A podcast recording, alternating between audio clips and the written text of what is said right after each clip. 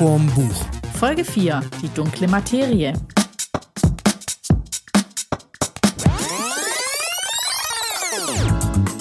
Hallo, hier sind wieder Steffi und Mats. Die etwas anderen Literaturentdecker. Und heute reden wir über Scheiße. Und zwar tatsächlich menschliche Exkremente in jeder Form und in den verschiedensten äh, Ansichten. Also jetzt nicht nur, wie die aussehen, sondern auch, was man alles damit machen kann, wo es überall auftaucht. Und dazu haben wir zwei oder drei Bücher rausgesucht. Also zwei haben wir wirklich komplett gelesen. Und drittes halten wir uns dann noch für das Ende offen. Kleine Überraschung, haha. Und meins war jetzt 2011 Florian Werner, Die dunkle Materie.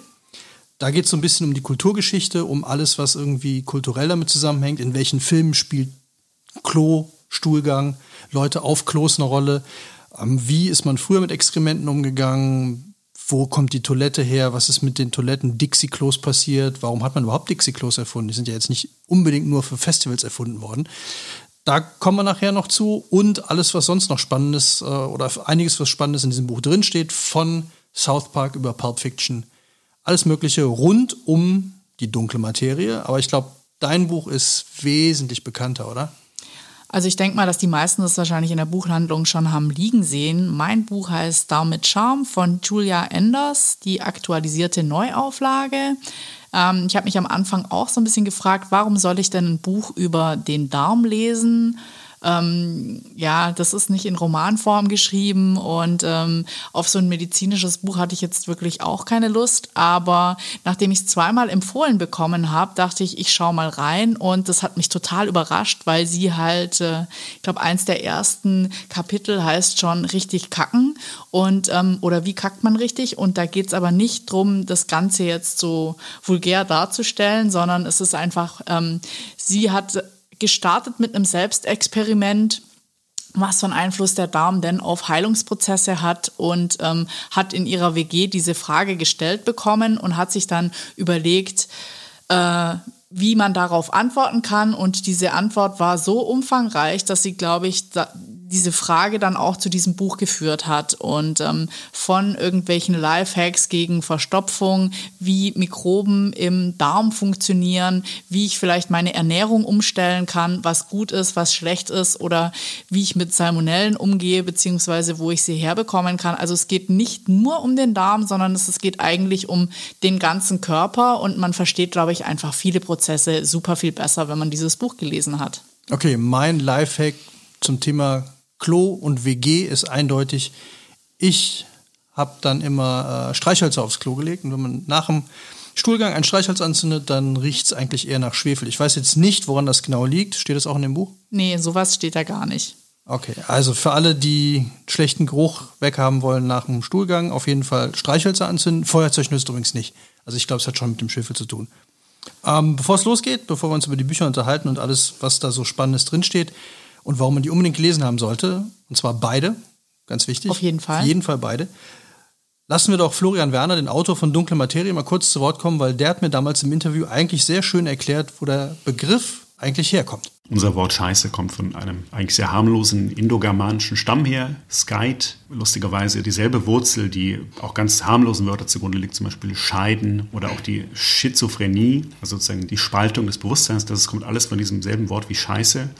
Das heißt einfach nur eben eine Abspaltung, also etwas, was im Körper abgespalten oder geschieden wird. Und eben dann erst sozusagen im Mittelhochdeutschen wird dann die Schize wirklich zum Problem zum Fluchwort. Also eigentlich ist es ganz schön unfair, dass ähm, der Darm so falsch oder so schlecht wahrgenommen wird, weil ähm, im Prinzip entsteht ein, der menschliche Körper aus drei verschiedenen Schläuchen. Aus dem einen Schlauch bildet sich im Endeffekt das Herz.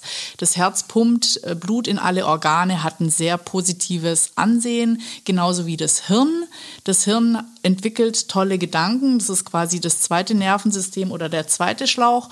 Und der dritte Schlauch wäre dann der Darm, der laut den meisten Leuten einfach maximal aufs Klo geht. Also Titel Das unterschätzte Organ, das fand ich sehr lustig. Der, die Titanic hat in der letzten oder vorletzten Ausgabe nämlich auch den Darm aufs Cover genommen und da war der Titel, glaube ich, äh, Sensation erster Darm mit Master oder Bachelor. Oder macht Examen. Oder Darm mit Examen. In was würde ein Darm denn Examen machen? Du hast das Buch gelesen. Ich glaube, er ist so der heimliche Diktator. Also ich weiß nicht, ob er darin äh, ein Examen machen kann, aber äh, ich glaube, der Darm funktioniert so völlig autark, ähm, was so viel heißt, wenn man jetzt hirntot ist, dann funktioniert das komplette Verdauungssystem trotzdem noch. Aber wenn der Darm natürlich nicht mehr funktioniert, dann kann irgendwie das Herz noch so viel pumpen und das Hirn auch wollen, aber dann geht eigentlich gar nichts mehr. Also wir halten fest, bei allen Leuten, von denen man glaubt, dass sie hirntot sind, dürfen wir uns jetzt nicht mehr wundern, warum trotzdem noch so viel Scheiße rauskommt. so, kleiner Äh, ja. Also funktioniert tatsächlich. Ich will, ich will nicht sagen, dass es so in dem Buch steht, aber ja, das wäre jetzt so mal eine, glaube ich, ganz gelungene Interpretation von, äh, ja. Also Hirntod, das heißt, wenn es funktioniert auch alleine. Das hat nämlich zum Beispiel, jetzt kann ich mal kurz reingrätschen mit äh, einer Information aus dem oder einem Fact aus dem aus der dunklen Materie. Das hat ein Konzeptkünstler namens Wim Delvoye, ich hoffe, ich spreche den jetzt richtig aus, ähm, mal nachgestellt. Also der hat tatsächlich eine Riesenmaschine, die hieß auch Kloaka-Maschine, ich glaube sogar mehrere entworfen, die diesen gesamten Prozess von Nahrungsaufnahme, Zerkleinern, Zersetzen, Verarbeiten und so weiter, den wir im Darm auch haben, als Maschine nachgebildet hat. Also der hat so ganz, ich glaube, über 400 Bakterienstämme benutzt und in einzelne Becken und dann wandert dieser, diese Nahrung langsam durch diese ganzen Maschinen und ganz am Ende kommt tatsächlich sowas wie eine, wie eine Wurst raus und die hat er dann in Plexiglas gegossen und als Kunstwerk verkauft. Unglaublich. Ja, aber das ist krass, weil wenn man das Ding, könnt ihr gucken auf YouTube, äh, wir hauen es auch in die Shownotes rein, da könnt ihr in die Shownotes rein. Wir packen es auch in die Shownotes rein, da kann man sich das Ganze mal angucken. Es gibt nämlich diese Kloaka-Maschine in einem YouTube-Video. Und dann kann man mal ganz in Ruhe gucken, den Bakterien bei der Arbeit zugucken, wie aus Nahrung nachher dann tatsächlich Kunst wird. Ja, ist ja auch ganz interessant. Ähm, aus was dann nachher das Endprodukt besteht. Also es sind auf jeden Fall ein Drittel Mikroben, die nicht mehr gebraucht werden. Ein Drittel sind so Pflanzenbestandteile oder Dinge, die dann quasi nicht verdaut, äh, verdaut werden können. Und ein Drittel ist alles, was der Körper nicht mehr braucht. Medikamente, Abbaustoffe, weiß nicht, wie er das jetzt zugesetzt hat, aber ähm, spannend fand ich auch in dem Buch, äh, wird ja auch so ein bisschen beschrieben, was die Wissenschaft macht, so damit man so möglichst nah an die Wissenschaft rankommt, weil der Darm ist jetzt so ein ganz neues Thema für die oder ein viel präsenteres Thema und deswegen aktualisiert sie ihr Buch auch immer. Fand ich ganz spannend. Es ist ja total erstaunlich, dass man sich jetzt erst damit beschäftigt, weil ich meine, aufs Klo gehen die Menschen ja schon seitdem es die Menschen gibt. Also ich habe da zum Beispiel was gefunden, bei meiner äh, ausgiebigen Recherche für diese Sendung und zwar äh, folgendes Zitat und du sollst draußen vor dem Lager einen Platz haben, wohin du zur Notdurft hinausgehst und du sollst eine Schaufel haben und wenn du dich draußen setzen willst, sollst du damit graben und wenn du gesessen hast, sollst du zuscharren, was von dir gegangen ist. Was glaubst du, wo das herkommt? Bibel? Bibel, Buch Wahnsinn. Mose. Ja, uralt, das heißt also eigentlich schon mit die ersten Menschen haben sich schon damit beschäftigt was sie da hinterlassen, das hatten wir, ne, die, das, was der Körper ausscheidet, was von ihm getrennt ist, was von ihm gegangen ist quasi. Und jetzt erst beschäftigen sich die Wissenschaftler mit dem Darm in, in Ja, also ich finde es ja auch spannend, dass so viele Sprichworte quasi mit dem Darm verbunden sind. Also sowas wie wir haben Schiss, wir haben die Hose voll, wir kommen nicht zu Potte. Das sind ja alles so Sprichwörter, die eigentlich auf was hinweisen, was da ist, aber was halt einfach, glaube ich, ganz lang tabuisiert wurde. Und was ich halt ganz schön finde in dem Buch ist, dass es halt als Chance gesehen wird, dass der Darm ja sehr viele oder die Verdauung sehr viele Dinge macht. Du kannst Hautkrankheiten, Depressionen, Verstimmungen, Vitaminmangel, alles Mögliche wird da beschrieben und auch so, was man dagegen tun kann, vielleicht für ein besseres Leben. Also angefangen von, dass man gutes Olivenöl benutzen soll, weil das irgendwelche Rezeptoren hemmt, dass man weniger Fett bildet, solche Geschichten. Also ich glaube, wenn man sich mit Ernährung beschäftigt, muss man sich eigentlich auch mit Darm und den körpereigenen Prozessen beschäftigen. Ja, interessant ist ja, dass eigentlich bei uns, also gefühlt ist ja Essen so, ich sehe was auf dem Teller, ich esse es, dann kaue ich es, dann schlucke ich es runter und dann ist es weg. So, das ist ja irgendwie, und, aber eigentlich geht es ja erst richtig danach los und komischerweise beschäftigen wir uns ja ganz selten mit dem, was danach passiert. Also, wenn ich ein leckeres Essen sehe, dann denke ich ja nicht darüber nach, so, oh, ist das gut für meinen Darm. sondern ich denke, schmeckt mir das, habe ich da Bock drauf. Und eigentlich wäre es ja viel wichtiger, irgendwie sich darum zu kümmern, was für den Darm gut ist, oder? Also da werden auch so ein paar Tipps gegeben, was man eben an Lebensmitteln auch zu sich nehmen kann, wo man quasi seinem Darm was Gutes tut. Ich meine, jeder hat vielleicht war vielleicht schon mal krank und hat Antibiotikum genommen. Das zerstört halt auch äh, natürlich die die bösen Erreger, sage ich mal.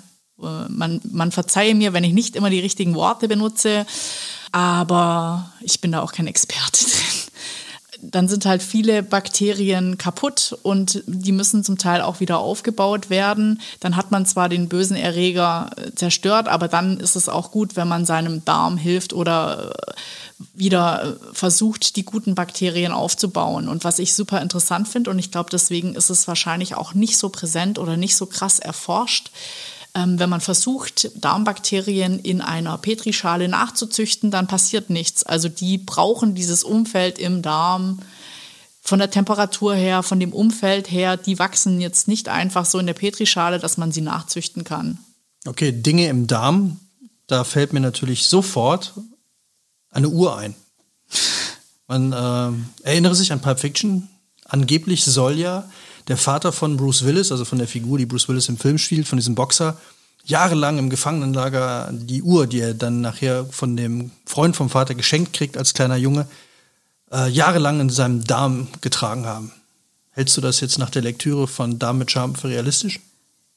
Ich als Medizinexperte Also als Direktanwenderin dieses Buches würde ich sagen, nein, ist nicht wirklich realistisch oder zumindest mit einem äh, gestörten Pförtnersystem im Endbereich. Äh, ja. Das ist Fachbegriff, ja. Nein, das ist kein, nein, also es funktioniert so, man hat irgendwie quasi ein inneres und ein äußeres Nervensystem und man hat äh, den äußeren Schließmuskel kennen alle, den kann man kontrollieren oder den lernt man in den ersten Lebensjahren zu kontrollieren. Der äußere checkt eigentlich immer so, passt das Umfeld, sitze ich jetzt bei meiner Tante im Wohnzimmer, wenn ich aufs Klo muss, muss ich nur pupsen oder muss ich anderes Business verrichten? Ähm, das sind aber zwei äh, Nervensysteme, die da miteinander äh, kommunizieren, und zwar ein innerer und ein äußerer Pförtner. Und den äußeren, den können wir kontrollieren, weil der ist an unser Bewusstsein gekoppelt, aber der innere nicht. Und der innere, der ist, äh, die zwei müssen zusammenspielen, dass dieser Klogang quasi dann perfekt funktioniert. Wenn der innere schickt quasi eine kleine Portion vor als Test und wenn dann der Äußere sagt, nee, wir sitzen bei Tante Erna im Wohnzimmer, geht jetzt nicht, dann wird es zurückgehalten. Die zwei beschließen dann so, nee, funktioniert nicht. Wenn ich mir jetzt die Uhr vorstelle, dann sitzt die Uhr ja dauernd dazwischen. Und die Frage ist, ob dann der Innere, der ja unbewusst handelt und der eigentlich viel freier handeln möchte, aber vom Äußeren permanent gestoppt wird. Also man kann sich da auch in eine falsche Richtung erziehen, dass er dann, dass derjenige dann gar nicht mehr, also der Vater von Bruce Willis könnte dann vielleicht gar nicht mehr aufs Klo? Oder die Frage ist auch, musste er die Uhr dann rausnehmen, bevor er irgendwelche Geschäfte gemacht hat? Also die Antwort innerer und äußerer, die müssen kommunizieren, die können auch falsch erzogen werden. Also wenn man zu oft sagt, die Umgebung stimmt nicht, ich kann jetzt nicht auf Toilette gehen, dann kann man den quasi falsch erziehen und dann führt das eben zu Verstopfungen. Was jetzt, das würde ich jetzt mal dem Vater von Bruce Willis einfach unterstellen. Okay, also eine Uhr im Darm hilft mir nicht, eine bessere Taktung des Schulgangs hinzukriegen. Nein, auf keinen Fall. Also an alle da draußen, bitte keine Uhren im Darm mit euch tragen. Und das Interessante finde ich ja bei dem Film, das ist ja, das zieht sich ja noch weiter durch. Also das fand ich so lustig bei der. Ich habe mir da nie Gedanken drüber gemacht. Ich meine, wer Pulp Fiction gesehen hat, wird die Szenen im Kopf haben, aber er wird sie wahrscheinlich nicht zusammenbringen. Und der Punkt ist, er, der kleine Bruce Willis kriegt ja diese Uhr geschenkt. Und im Laufe des Filmes geht er ja wieder zurück in die Wohnung, weil seine Freundin diese Uhr auf dem Nachttisch liegen gelassen hat. Und in der Szene wartet ja John Travolta, wir können ihn auch jetzt hier Claude Travolta nennen, wartet ja in der Wohnung auf Bruce Willis, weil er das Geld wieder haben will für seinen Auftraggeber, für Marcellus Wallace. Und während er jetzt da in der Wohnung wartet, überkommt ihn anscheinend auch das Bedürfnis, aufs Klo zu gehen. Er legt sein Maschinengewehr auf den Küchentisch und geht tatsächlich aufs Klo. Und zwar setzt er sich dahin, ich glaube, er liest sogar noch eine Zeitung. Also er macht das sowas von entspannt, was ich jetzt laut meiner Lektüre für unrealistisch halte, weil der Darm reagiert eigentlich direkt auf Stress. Das heißt, er versucht eigentlich Dinge schnell loszuwerden, damit wir uns konzentrieren können auf die wirklichen Jobs. Außer er wäre jetzt sowas von abgebrüht, dass dieser Job ihn null stresst. Er hat es schon hunderttausend Mal gemacht und deswegen kann er auch ganz entspannt die Klolektüre lesen. Also wäre jetzt so eine, so eine Prüfung, also stelle ich mir so vor, wenn man eine Prüfung ablegen müsste zum Profikiller dann wäre das absolut souveränste, wenn du während deines Auftrages irgendwie so vorher, also es wäre dann die Pflicht, wenn du deine Abschlussprüfung als Profikiller machst, dann musst du, bevor du den Typen, den, den Dummy quasi, also so Pseudo umbringst, musst du noch mal aufs Klo gehen. Und wenn du das hinkriegst und dann entspannt Stuhlgang hast, dann bist du ein echt cool abgebrühter Profikiller. Also ich finde, äh, ich habe ähm, eine lustige Statistik gelesen, das ging um den Welttoilettentag, dass 11 Prozent der Männer sich auf der Toilette weiterbilden. Würdest du das bestätigen? Du als Mann. Ja. Bist du also auch bei den 11 Prozent dabei oder? Ich lese grundsätzlich auf dem Klo, ja, stimmt. Ob das jetzt Weiterbildung ist, ich lese halt viel Comics und ob das jetzt Weiterbildung ist, weiß ich nicht. Aber auch das eine oder andere Fachmagazin. Es hat ja auch eine, das hat mir übrigens Florian Werner auch erzählt, das fand ich sehr schön auch eine Erklärung, warum viele Familienväter gerne aufs Klo gehen und, und lange auf dem Klo bleiben. Also da kann man, glaube ich, auch viele Frauen fragen, die das dann bestätigen werden. Der meinte dann, das ist einer der letzten Orte, wo man seine Ruhe hat. Also wo nicht die Kinder rumlaufen, wo nicht die Ehefrau reinkommt oder wo man einfach ganz entspannt sein kann und dann halt was lesen oder ja, vielleicht auch, äh, ich kenne auch einige Leute, die nehmen tatsächlich ihr iPad mit und zocken dann auf dem Klo. Also weil da einfach so ein Ort der totalen Ruhe ist. Ja, also in dieser Statistik habe ich auch noch zwei weitere sehr amüsante Zahlen gelesen. Und zwar 78 Prozent faltendes Toilettenpapier und 8 Prozent Knüllen. Keine Ahnung, was die restlichen Prozente machen. vielleicht benutzen die gar keins, aber ja. Gibt es vielleicht so eine, so eine Falttechnik? Also gibt es so Origami für Klopapier? Fände ich auch schön, so sich den Hintern abwischen mit einem gefalteten Truthahn. Ja, oder, oder einem gefalteten Lotusblatt. Oder einem, ähm, was kann man noch schön falten? Was machen die immer? Oh Gott, wie heißt denn das? Kranich, glaube ich, Kranich, oder? genau. Ja. Das wäre auch, vielleicht kann man mit dem Kranich besonders Aber ich glaube, man hat besonders viel Glück, wenn man tausend Kraniche im Leben faltet oder so. Das ist ja auch Schulfach. Das schaffst du auf dem Klo aber locker. Also wenn aus jedem Blatt einen Kranich faltest, da kommst ja, du. Guck mal, in drei Jahren jeden Tag einen Kranich. Schafft man. Ja. ja. Ich glaube, ein Klogang, nee, man hat ja mehrere Klogänge am Tag, vielleicht. Ich weiß es nicht, habe ich mich noch nicht so genau mit beschäftigt. Interessant fand ich nur, dass. Ja, gibt es ja auch Statistiken. Das, das habe ich auch irgendwo gelesen, dass der Stuhlgang eines Vegetariers mehr wiegt als der von einem Fleischesser. Ja, das fand ich auch ganz erstaunlich. Da gibt es auch wirklich hier äh, Antworten in dem Buch, dass man, also so, ein Durchschnittsesser, sage ich mal, einmal pro Tag ein Toilettengang hat mit 100 bis 200 Gramm. Und wenn er sich jetzt auch rein vegetarisch ernährt und da eben viele Pflanzenreste mit dabei sind, kann das bis zu einem halben Kilo sein. Okay, damit sind wir jetzt beim Klo angekommen und da fand ich jetzt wieder sehr schön, den Film habe ich mir auch angeguckt, den kannte ich nämlich tatsächlich nicht.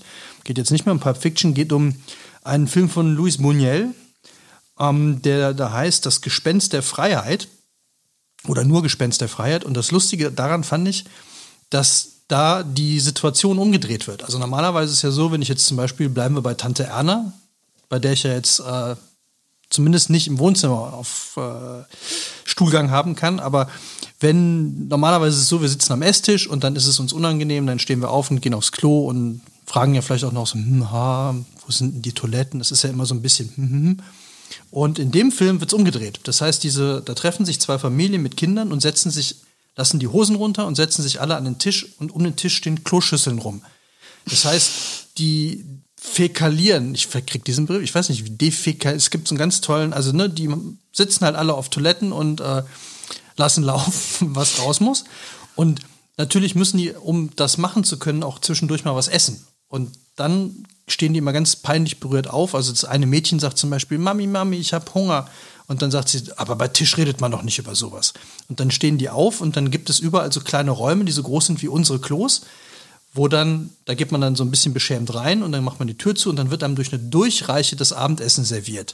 Und dann muss man da essen und dann kann man wieder rausgehen, sich an den Tisch setzen und dann wieder Stuhlgang haben. Das fand ich mal Also das dreht so ganz, ganz viele Ebenen um und das ist, fand ich wirklich einen spannenden Film, weil diese Szene einfach so total alles Gewohnte umdreht und man ja eigentlich feststellt, dass das Quatsch ist, dass, dass wir da irgendwie ein Problem mit haben. Das ist ja total anerzogen. Also ich habe hab gelesen, auch wieder bei Florian Werner, dass die äh, Römer durchaus noch alle zusammen auf dem Klo saßen. Also jetzt nicht alle auf einem Klo, sondern dass äh, die Latrinen da einfach so, da konnten 50 Leute drin hocken.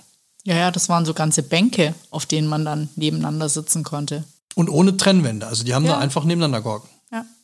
Wann ist das passiert mit dem, mit dem Klos? Also gibt es da irgendwie, hier, du bist halt die Architektin, du hast doch bestimmt jahrelang dich mit äh, Toiletten und allem beschäftigt. Nein.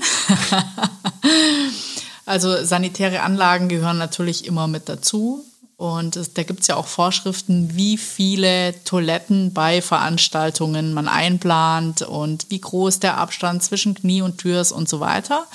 Kann jeder ja mal selber austesten, wenn er mal in Frankreich, Südfrankreich, äh, in Frankreich im Skiurlaub war. Da kann man sich kaum auf die Toilette setzen und man fragt sich, ob der Franzose einen anderen Knieabstand zur Wand hat wie ein Deutscher ganz spannend. Also zumindest bei uns gibt es Vorschriften, wie viel Platz zwischen der Toilettenschüssel und der Wand sein muss. Die haben aber, wenn ich da kurz rein darf, die haben ja eigentlich ganz oft in Frankreich erlebt man das ja noch, dass sie diese Stehklos haben, also wo gar keine Hinsetzschüssel ist. Gibt es da irgendeine Information darüber, ob das jetzt besser ist oder nicht? In dem Buch selber gibt es keine direkte Information über die Steglos, ob das besser ist. Es ist vielmehr wieder dieses Kommunikationsproblem des inneren und des äußeren Pförtner, weil ganz viele Menschen Probleme haben, auf solche Stehtoiletten zu gehen. Das ist so wie manche Leute Probleme haben, auswärts eine Toilette zu benutzen. Die wollen lieber zu Hause.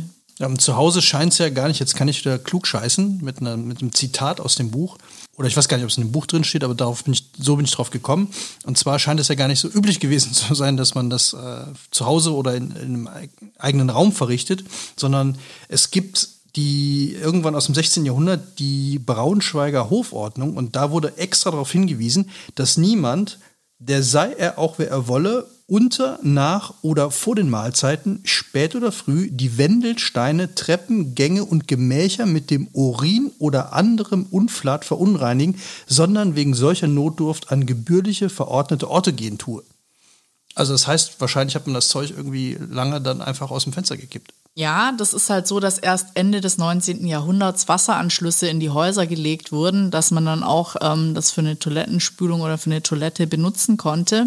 Äh, davor hat man eben äh, diese Pötte benutzt und es dann zum Fenster rausgekippt oder wenn es einen Aborterker gab, quasi darüber entsorgt. Aber das kennt man auch noch in den äh, älteren Häusern, wo die Toiletten immer quasi außerhalb der Wohnung auf dem Halbstock waren. Aborterker finde ich übrigens sehr schön, hat mir letztens jemand bei einer Führung erklärt. Das kann man sich ein bisschen vorstellen, als würde einer die Hauswand runter defekalieren, fäkalieren. ja, das ist, das ist ein Aborterker, ist ein Erker, der aus dem, der, der kragt raus. Und das heißt, also in Burgen kann man das ab und zu noch sehen. Das heißt, man hängt quasi außerhalb der Burgmauer und unter einem ist halt einfach nur ein Loch. Und dann fällt es halt einfach die Wand runter. Ja. ja. Und da muss man halt aufpassen, wenn man unten drunter vorbeiläuft. Und ich glaube, dafür war auch deine Braunschweiger Verordnung, dass die nämlich nicht einfach alle alles auf die Straße rauskippen und die Leute unten durchlaufen. So, was man auch nicht auf die Straße kippen sollte, und das habe ich letztens gesehen, das ist kein schöner Anblick, ist, wenn ein Dixie-Klo umfällt. Weißt du eigentlich, wo die Dinger herkommen? Hm, ich musste die immer nur auf der Baustelle benutzen. Keine Ahnung, wo die herkommen. Ja, ist schon, schon sehr dicht dran. Es stammt aus dem Schiffsbau. Und zwar ist irgendein Werftbesitzer wohl mal auf die Idee gekommen, dass er eine Menge Arbeitszeit sparen könnte, wenn er Klos auf den einzelnen Decks verteilt. Weil, wenn nämlich beim Riesenschiff, also wir stellen uns jetzt mal so ein Ozeandampfer vor, so ein Kreuzfahrt, Kreuzfahrtschiff, das sind ja fast Städte. Und wenn man da jetzt auf dem fünften Oberdeck derjenige ist, der irgendwas da macht, die Türen einschraubt zum Beispiel, und muss jetzt aufs Klo, dann muss man ja ganz runter, vom Schiff runter, aufs Klo und den ganzen Weg wieder zurück.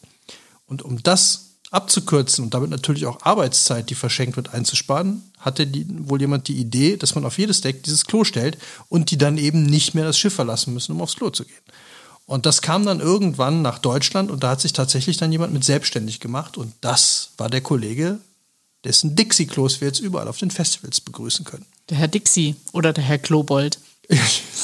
Ich weiß gar nicht, wie der, ob der Klo oder ob der wirklich Dixie hieß, weiß ich gar nicht. Hätte ich noch nachgucken müssen. Ich bin ja sonst immer so der Wikipedia-Beauftragte. Ja, kannst du noch in die Show Notes reinpacken, wenn du willst. Okay, ihr erfahrt auf jeden Fall noch, warum die Dixie-Klos Dixie-Klos heißen. Und du wolltest uns noch verraten, warum die Klos 00 heißen. Früher in den Hotels gab es eben erst gar keine Toiletten und dann waren die Zimmernummerierungen ja schon durch und weil man dem, der Toilette keine eigene Zimmernummer geben wollte, hat sie die, die Nummer 0 oder die Nummer 00 bekommen. Ihr hört, ihr seht, man kann jede Menge lernen aus den beiden Büchern. Florian Werner, Die dunkle Materie und Damit Charme von Julia Enders. Und eine Sache, die hast du noch nicht erwähnt, aber wir wollen euch natürlich jetzt nicht ohne einen echten Lifehack, den ihr sofort anwenden könnt, aus unserem Podcast Schuss vom Buch entlassen. Da muss ich noch ein ganz kleines bisschen ausholen. Was ich nämlich super fand in dem Buch, werden auch so ein paar wissenschaftliche Experimente zitiert. Und da war unter anderem eins dabei, in welcher Position man am besten auf die Toilette gehen kann. Und das wurde in Jerusalem durchgeführt. Gut, die ähm, Testgruppe war relativ klein mit 28 Leuten. Aber es wurde herausgefunden, äh, Leute, die auf einem Thron, also einer ganz normalen Toilette sitzen, brauchen 130 Sekunden und Leute, die das eben auf wie so einer französischen Toilette machen würden, eher quasi im Stehen oder im Hocken, brauchen nur 50 Sekunden. Und ähm, das wurde dann auch noch mal durch ein zweites wissenschaftliches Experiment äh, belegt. Das fand ich auch sehr spannend, wo ähm, Japaner leuchtende Substanzen quasi zu sich genommen wurden und während des Toilettengangs geröntgt wurden, so dass dann nachgewiesen wurde, dass ähm, das Sitzen eigentlich nicht die optimale Position ist, um den Darm zu entleeren. Das heißt, es gibt zwei folgende Lifehacks, wie man sich leichter machen kann, wenn man zu Verstopfung neigt. Entweder nimmt man so ein kleines Höckerchen, wie man meistens für Kinder eh schon schon hat, damit die auf die Toilette kommen und setzt seine Beine da drauf, dann kommt man wieder in eine viel bessere Position, um sein Geschäft zu machen. Oder das zweite ist, wenn man jetzt wirklich eine Verstopfung hat im Urlaub, dann kann man auch die Schaukelwippe ausprobieren. Das ist einfach so, auf der Toilette sieht einen ja niemand. Dann kann man sich quasi auf die Oberschenkel nach unten beugen und dann wieder aufrichten, 90 Grad. Das macht man ungefähr dreimal. Und dann scheint es auch ähm, die optimale Position eingenommen zu haben. Also Höckerchen oder vor, vor und zurück schaukeln. Das wäre der Lifehack aus meinem Buch. Hast du auch noch einen Lifehack zu bieten? Japaner essen leuchtende Dinge, damit man ihnen beim Stuhlgang Röntgen zuguckt. Das Ja, wundert ich mich jetzt ja. überhaupt nicht. Takeshis Castle, sage ich dann nur. Wer, ja, wer kann am schnellsten etwas äh, Nahrung durch seinen Körper durchbringen? Das ist ja auch mal ein ganz stranger Wettbewerb. Nee, ich habe jetzt tatsächlich keinen Lifehack mehr. Aber alle, die welche brauchen, wissen jetzt, aus welchen Büchern sie das kriegen können. Und wir haben ja am Anfang gesagt, dass es noch eine kleine, ein Buch gibt, das wir jetzt nicht wirklich komplett gelesen haben, aber wo man, wenn man Kinder hat, das Ganze noch etwas einfacher erklären kann, nämlich die Kackwurstfabrik. Das ist von Klett Cotta, ein Kinderbuch, wo eigentlich genau das, was wir schon bei Dame Charm erlebt haben oder gehört haben, nochmal ein bisschen Wimmelbuchartig dargestellt ist. Also man kann auch die verschiedenen Häufchen, Würstchen und so weiter sehen, aber auch das ganze Verdauungssystem als Maschine dargestellt. Ähm, Ich hätte eigentlich gedacht, dass es ab einem jüngeren Alter ist, ist aber empfohlen ab sieben. Also jeder, der noch ein Weihnachts- oder Geburtstagsgeschenk braucht, die Kackwurstfabrik. Also unsere Empfehlung für die Kinder die Kackwurstfabrik und für die Eltern die dunkle Materie. Oder da mit Charme. Und damit man noch zu einem guten Abschluss kommt, wir freuen uns natürlich über Likes, über Kommentare. Ihr könnt auch auf unserer Facebook-Seite Schuss vorm Buch etwas hinterlassen. Aber was Schönes. Abonniert uns auf jeden Fall, hört nächstes Mal wieder rein, wenn wir uns einem anderen spannenden Thema widmen. Und jetzt zum Schluss haben wir noch einen kleinen, äh, ein kleines Zitat vorbereitet, mit dem wir euch dann entlassen wollen. Singen werden wir jetzt nicht, Nee, aber, es ist der kleine Kakophant geht schlafen. Der kleine Kakophant geht schlafen, darum schlaf auch du. Dann kommt der kleine Kakophant im Traum zu dir und deckt dich zu. Mit was auch immer. Dann kommt der kleine Kakophant im Traum zu dir und deckt dich zu. Macht's gut. In diesem Sinne, bis zum nächsten Mal.